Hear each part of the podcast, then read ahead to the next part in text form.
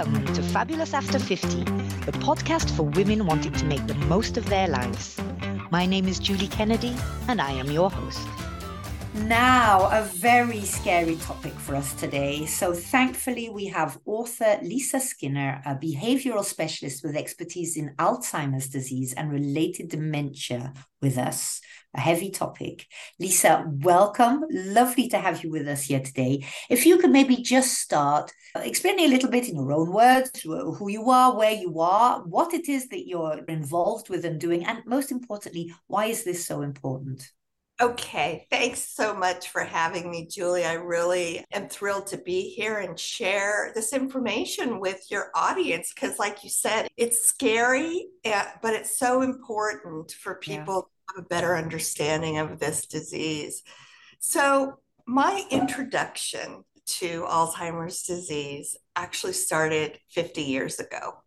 When I was a teenager, and uh, my grandmother lived just a few miles from our house. So I visited her regularly. I had a wonderful relationship with her. She was the sweetest, dearest lady you'd ever want to know, a fabulous cook.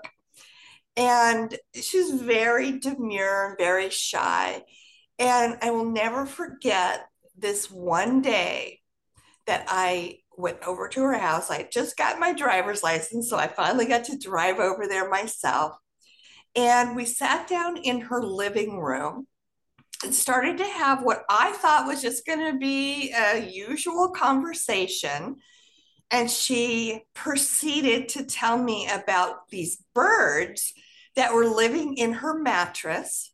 They would come out at night and peck at her face Oh. And then she pointed to the wall and told and said, You see all those rats running back and forth? Oh. They're invading my home. And then she told me that her jewelry was missing and these oh, men were trying to uh, break into her house. And she just knew they were going to kill her. Oh. And I'm just befuddled. I didn't know what to make of these story she was telling me. But I had never known my grandmother to uh, embellish things or make things up or mm-hmm. lie. So mm-hmm. I'm thinking, okay, what's going on here? Right. I even took it to the next step. I said, Grandma, show me your mattress. Let's go into your bedroom. Show me your mattress. I want to see where these birds are coming in and out of. So we went into her bedroom. I threw the covers off. I pushed the mattress up to look underneath it. I, of course, didn't see anything. anything. Yeah.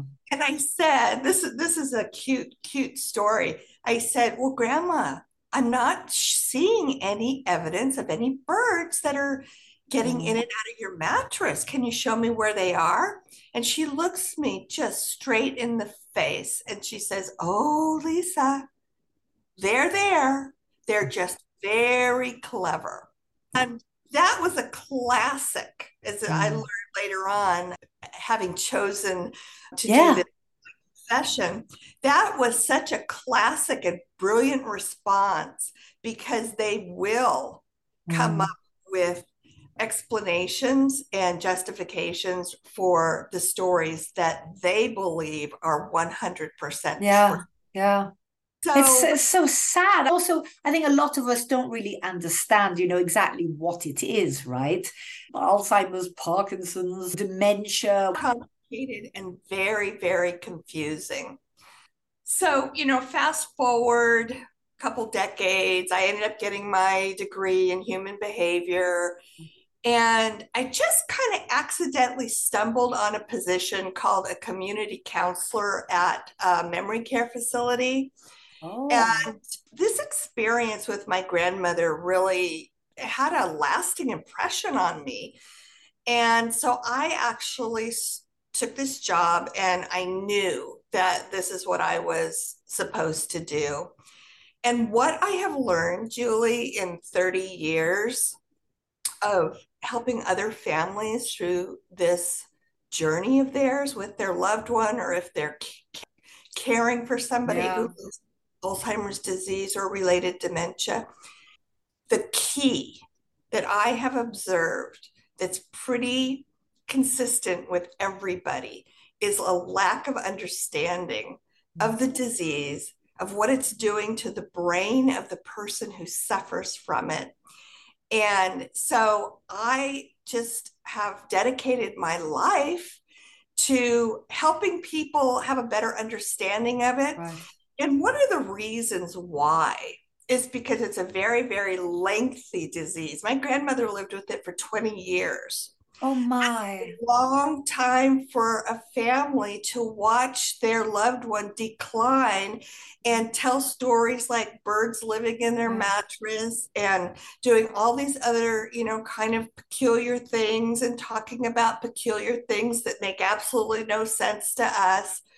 So I realized it starts with helping people understand right. it and then what to expect what right. to look for, how to recognize that whatever they're saying or doing or how they're acting is actually part of the disease.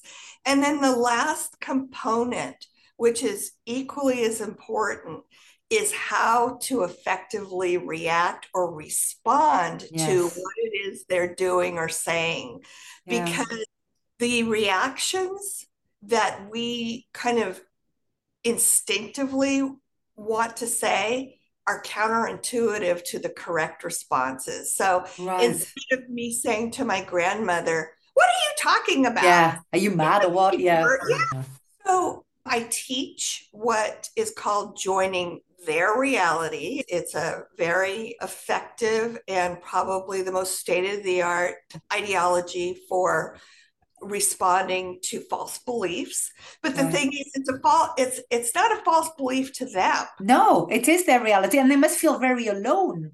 Alzheimer's one way where it goes in phases right? So, so you're not always gone you come back right? Well it's it's a progressive degenerative disease and like i said you know my grandmother had it for 20 years the average person lives with it between eight and 15 years. Oh my God. And it does progress through the various stages. So it starts out mildly and then it moves into the middle stage. And then the late stage is probably the shortest stage, but it's also the most heartbreaking breaking stage because at that point people cannot communicate, they can't do anything for themselves. They just don't understand the world they're living in. And one thing I wanted to talk about first, because we did mention this off uh, record, and I, I was really horrified at that. We were just talking about the fact that it's a very actual disease. I mean, I dare say Alzheimer's has existed for a while, but somehow either we're talking about it more or there are a lot more people who are suffering from it. Well, there, that's kind of a two sided uh, situation. It has the very first diagnosis of a patient with Alzheimer's disease was at the turn of the century. I think it was 1906 okay. by Dr. Alzheimer's, Alois. Um, people were showing symptoms of it for probably yeah. hundreds of yeah. years prior to that. But, but we just didn't have a name for it, right? Dr. Alzheimer's, he actually did an autopsy on the woman's brain and was able to see the plaques and tangles and said, okay, this is a brain disease. So it's been around a very, very long time. When my grandmother was diagnosed with it, they called it senile dementia at the time. They didn't right. even really call it Alzheimer's disease, but it's synonymous. And the other kind of reference to your question and that's another thing that I've realized. People, every it seems like everybody has an Alzheimer's story, but nobody yeah. willing to come forth with their story. Once they find out what I do for a living, they tell me, you know, they they disclose to me that it's in their family and they want to know more about it.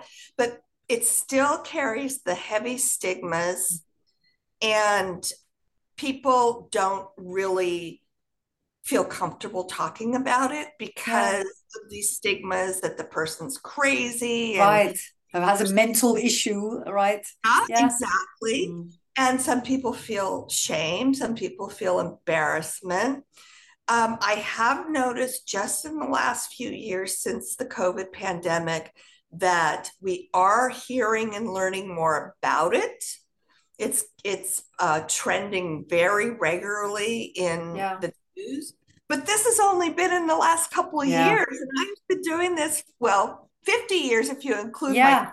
my mother, but. 30 years professional. Well, thankfully, because that means we've got a, somebody with a wealth of knowledge. I mean, you've written lots of books, right? Yeah. You had uh, We'll make sure we put those in the show notes as well. There was a bestseller, I Not all who wander may need be lost. That's beautiful. that title. went bestseller twice, yeah. and I won a, a very prestigious award. So as being one of the most inspirational books wow. written in the year that I entered it into this book contest. But the other side of your question, and you're absolutely spot on correct more and more and more people are developing it. You and I talked about this right before we started recording. Um, in the United States, Alzheimer's disease is the sixth leading cause of death. But in the Netherlands, in the UK, and in Finland, it's the number one leading cause of death. So it tells you how rampant it is it, yeah. within your um, your population. I don't have a scientific response for why. Yeah. No, it's, it's, it's strange when you have countries like that which rate so high. Or maybe, maybe it's because the system for checking mm. is more accurate, right? So that the data is maybe better than in other countries for registering who has Alzheimer's. But it is it is very fascinating. But of course, I mean, there are so many aspects I want to, to talk about. I mean, we were going to talk about about tips as well, and and I was also interested in tips for also maybe if we you know come across people who are confused in the street, how to respond to them.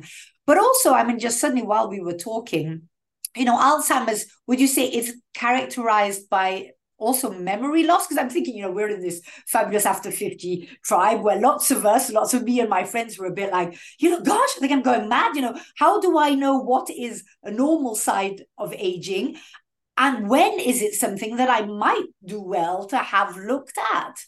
You know, but it's not it's not memory loss. It's it's literally mem- or mind confusion, right? Like so, your your your grandmother, where she's vividly in her reality, there are birds picking at her face, and there are rats in the wall. And I, I had something similar with my grandmother. I didn't then know that this was the best strategy, but thankfully I did. I played along because apparently in her sort of world. Uh, I was the only one who was with her. All the rest were baddies, which was very hard for my father, for, for my aunt, and all of that.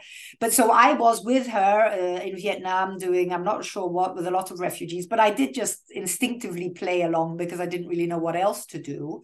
I think one of the reasons why I played along with her when I was 16 years old is because out of respect for my elders, because we were taught you don't contradict them. You no, no, yeah. Them. So I just kind of played along out of respect for my grandmother and discovered years later that that actually was the yeah. correct response to her false belief instead of saying, Grandma, what are you talking about? How yeah. could there possibly be birds living? Yeah, I didn't yeah. do that because I was raised differently than that. Right. But, but um, so to come to the memory, what are the symptoms of Alzheimer's to start with? So the hallmark of Alzheimer's disease is short-term memory loss. But where people really get confused about the disease, and that's why they're not really associating all the other um, behaviors and signs and weird beliefs and things like that is because most people do believe that it exclusively is about memory loss and confusion. But it is so much more layered and complicated than that. And that's really where I feel that people need to understand. So when some of these other things occur, and trust me, there are hundreds of things that this disease causes um, that come up on just unexpectedly out of nowhere, but they all are part of the disease. So, you know, that really just takes a lot of of education and awareness and then really helping people understand what's happening to the brain because if you have parkinson's disease or frontotemporal lobe dementia.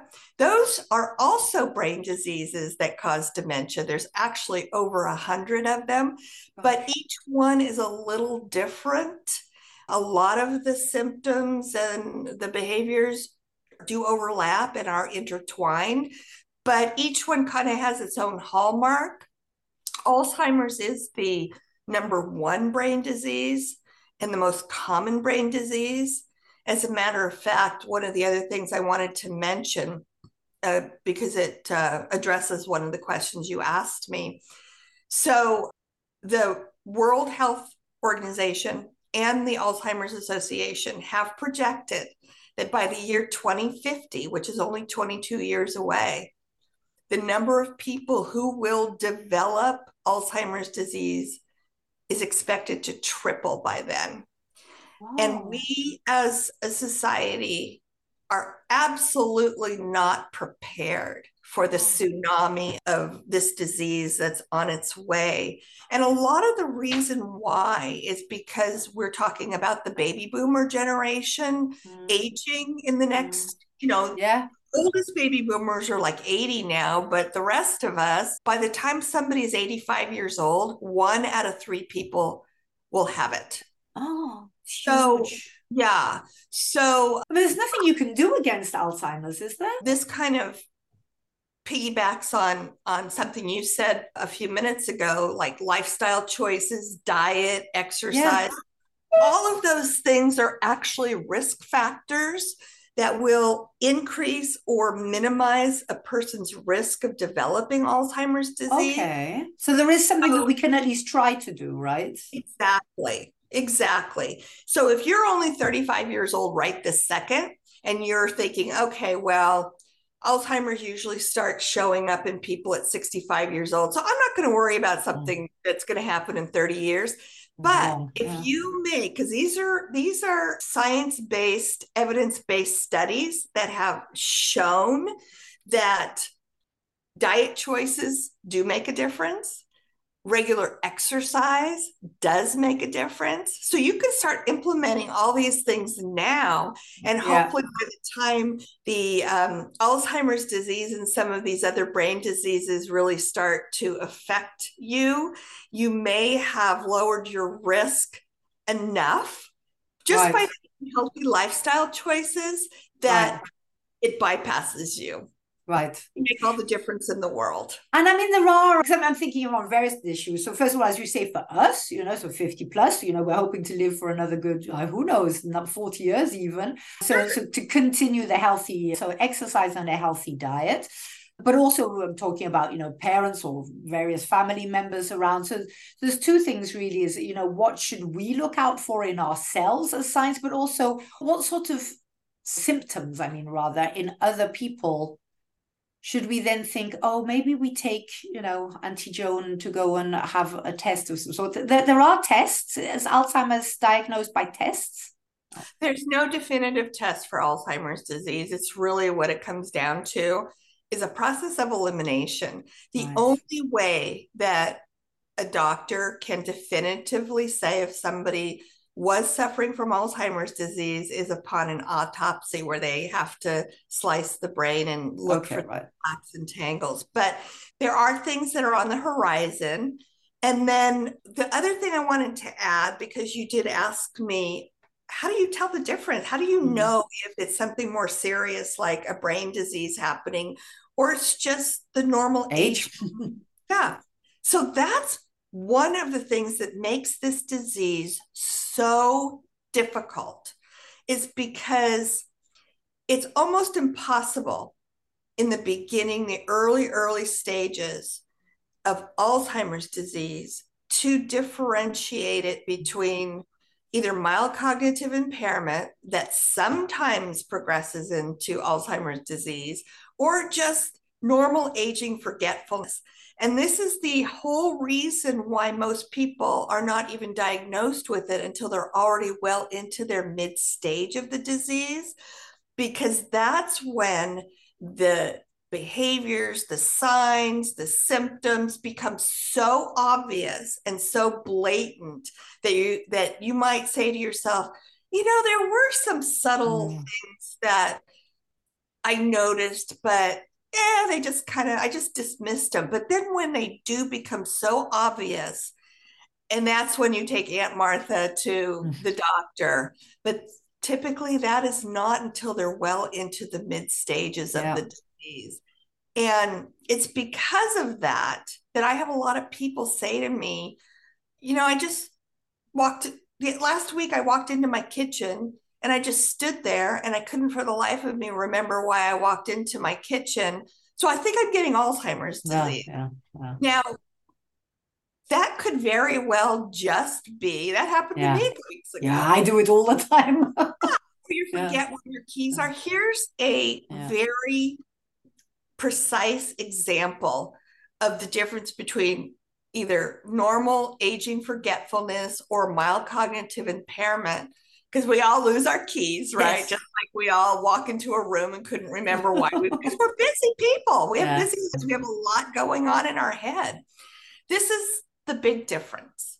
The person that w- might be suffering from the brain disease might lose their keys, but when the keys are found, they have no clue what they're supposed to do with those keys. They don't know that it's to start their car or to open their front door. That is a okay. Okay. That is a huge difference. Yes. And and Lisa, there is no actual cure, is there, to Alzheimer's? There's no cure. Oh. Unfortunately, yet. Right. Now, so okay, so lots of things because I mean the people listening here will be either, you know, curious about Alzheimer or have concerns about members of their family or themselves or are um, have family members who have it and are wondering how can I help them. So I would definitely refer to your books as well anyway. So Truth Lies and Alzheimer's, Secret Faces and Not All Who Wander Need Be Lost. And we'll make sure all of that is in the, um, the list. You then also coach uh, families or uh, sort of support them. Yeah. Now, is that is that only in person, Lisa? Um, no, I actually am just about to release a very, very comprehensive, robust training program. Oh. And I am going to launch it at this summit that I have organized for the end of January. And um, I personally think that that's probably will be the best resource that a oh. person can refer to for because it's six modules and I start with just the very basic understanding and, and then i just build on on each concept all the way to the end to teaching people explaining to people just everything from what's happening to their loved one's brain what causes the the cognitive deficit why they're not understanding things the way they did when their brains were healthy, what behaviors to look for, how to respond to them so it doesn't sounds sounds ideal. I think it's it's you know we want to be there for them. It's it's something which is totally debilitating. It's not a broken leg that we can patch up or you know push somebody around in a wheelchair. It's really affecting all of who they are. So this sounds uh, this sounds amazing, and this will be for sale. I was just going to say, you know, I people can get an overview and kind of a basic understanding through my books but this training program i just finished writing i have spent the last two years writing it wow. and putting it together and i wanted it that's why it took me so long because i really was dedicated to coming up with something that anybody could really understand and apply to their own personal situation. Mm-hmm. So I'm hoping that I accomplish that. And yeah, and it's filled with information. It'll be a resource library for people because if your grandmother lives with it for 20 years, you can always refer back to it. Exactly. Well, make sure we have that in the show notes as well. And tell us a little bit about this conference you're organizing because it's online, right? So people all over the world, because my audience is based all over the world. You're in the States, right, Lisa?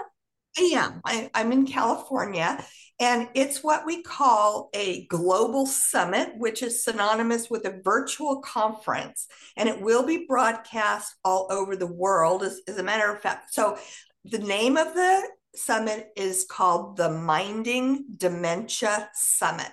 Yeah. And it is all about living with Alzheimer's disease and related dementia. So even if you don't have Alzheimer's disease, but you have Lewy body disease, it would um, apply to you.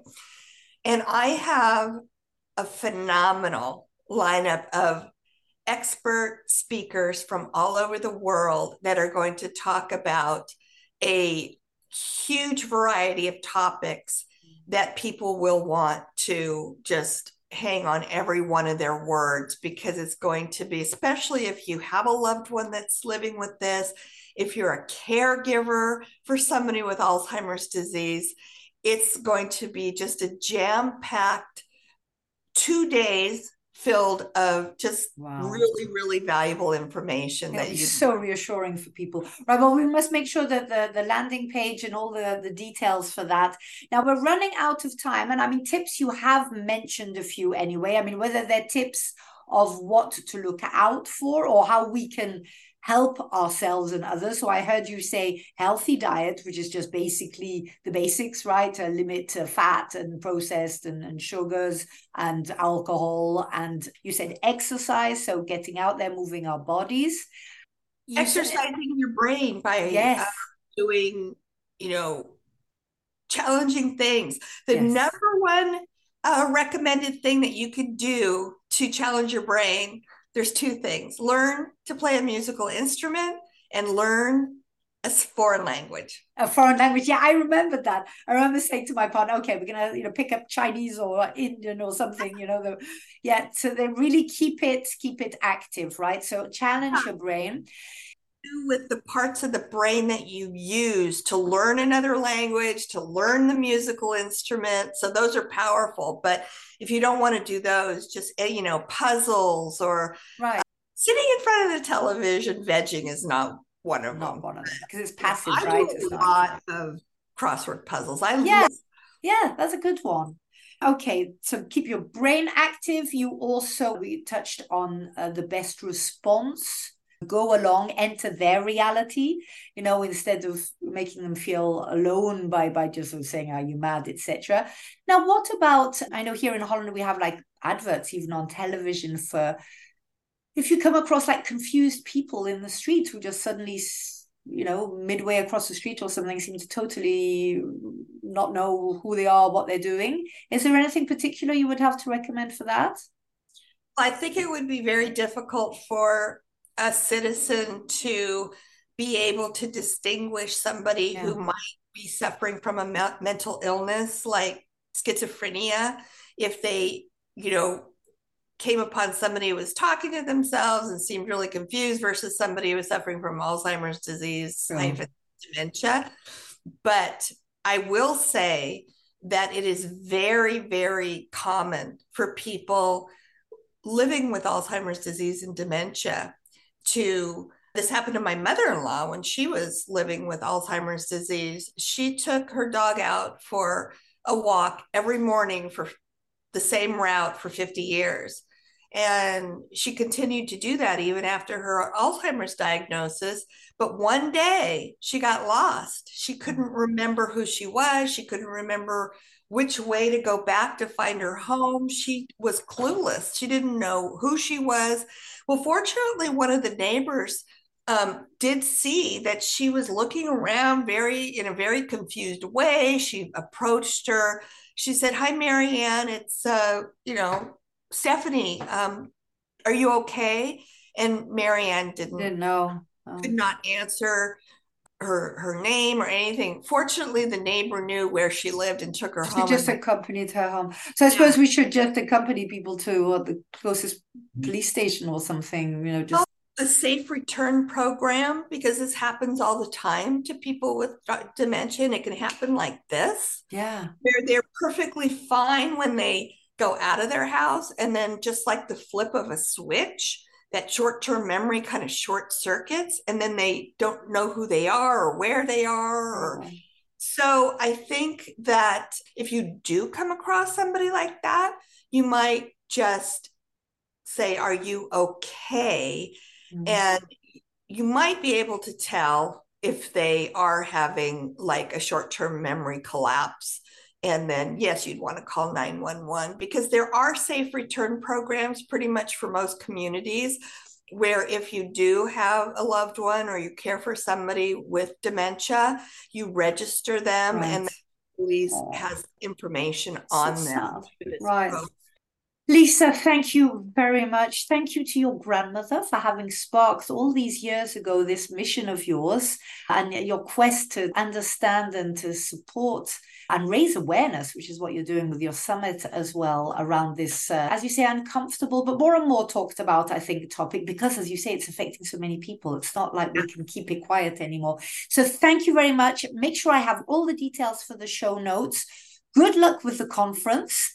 And yes, keep us posted. New books, oh, especially on this this training uh, program, because I can imagine for people who just find out that a member of their family or something is diagnosed, I can imagine you are so desperate for any explanation and starting from the most basic is the best. So thank you, Lisa. Thank you very much. All the best to you and your mission and to the rest of you out there. Be reassured we then now have sources and, and places you can go and talk and get the support, the knowledge and the tools that you need in order to help those around you. All the best to you all. Bye-bye. Bye. Thank you for listening. Now it is up to you to make it happen. Join me next week for another dose of empowering vitamins as we navigate the marvelous roller coaster we call life. Subscribe and let me know what you think we should be talking about. Take care out there.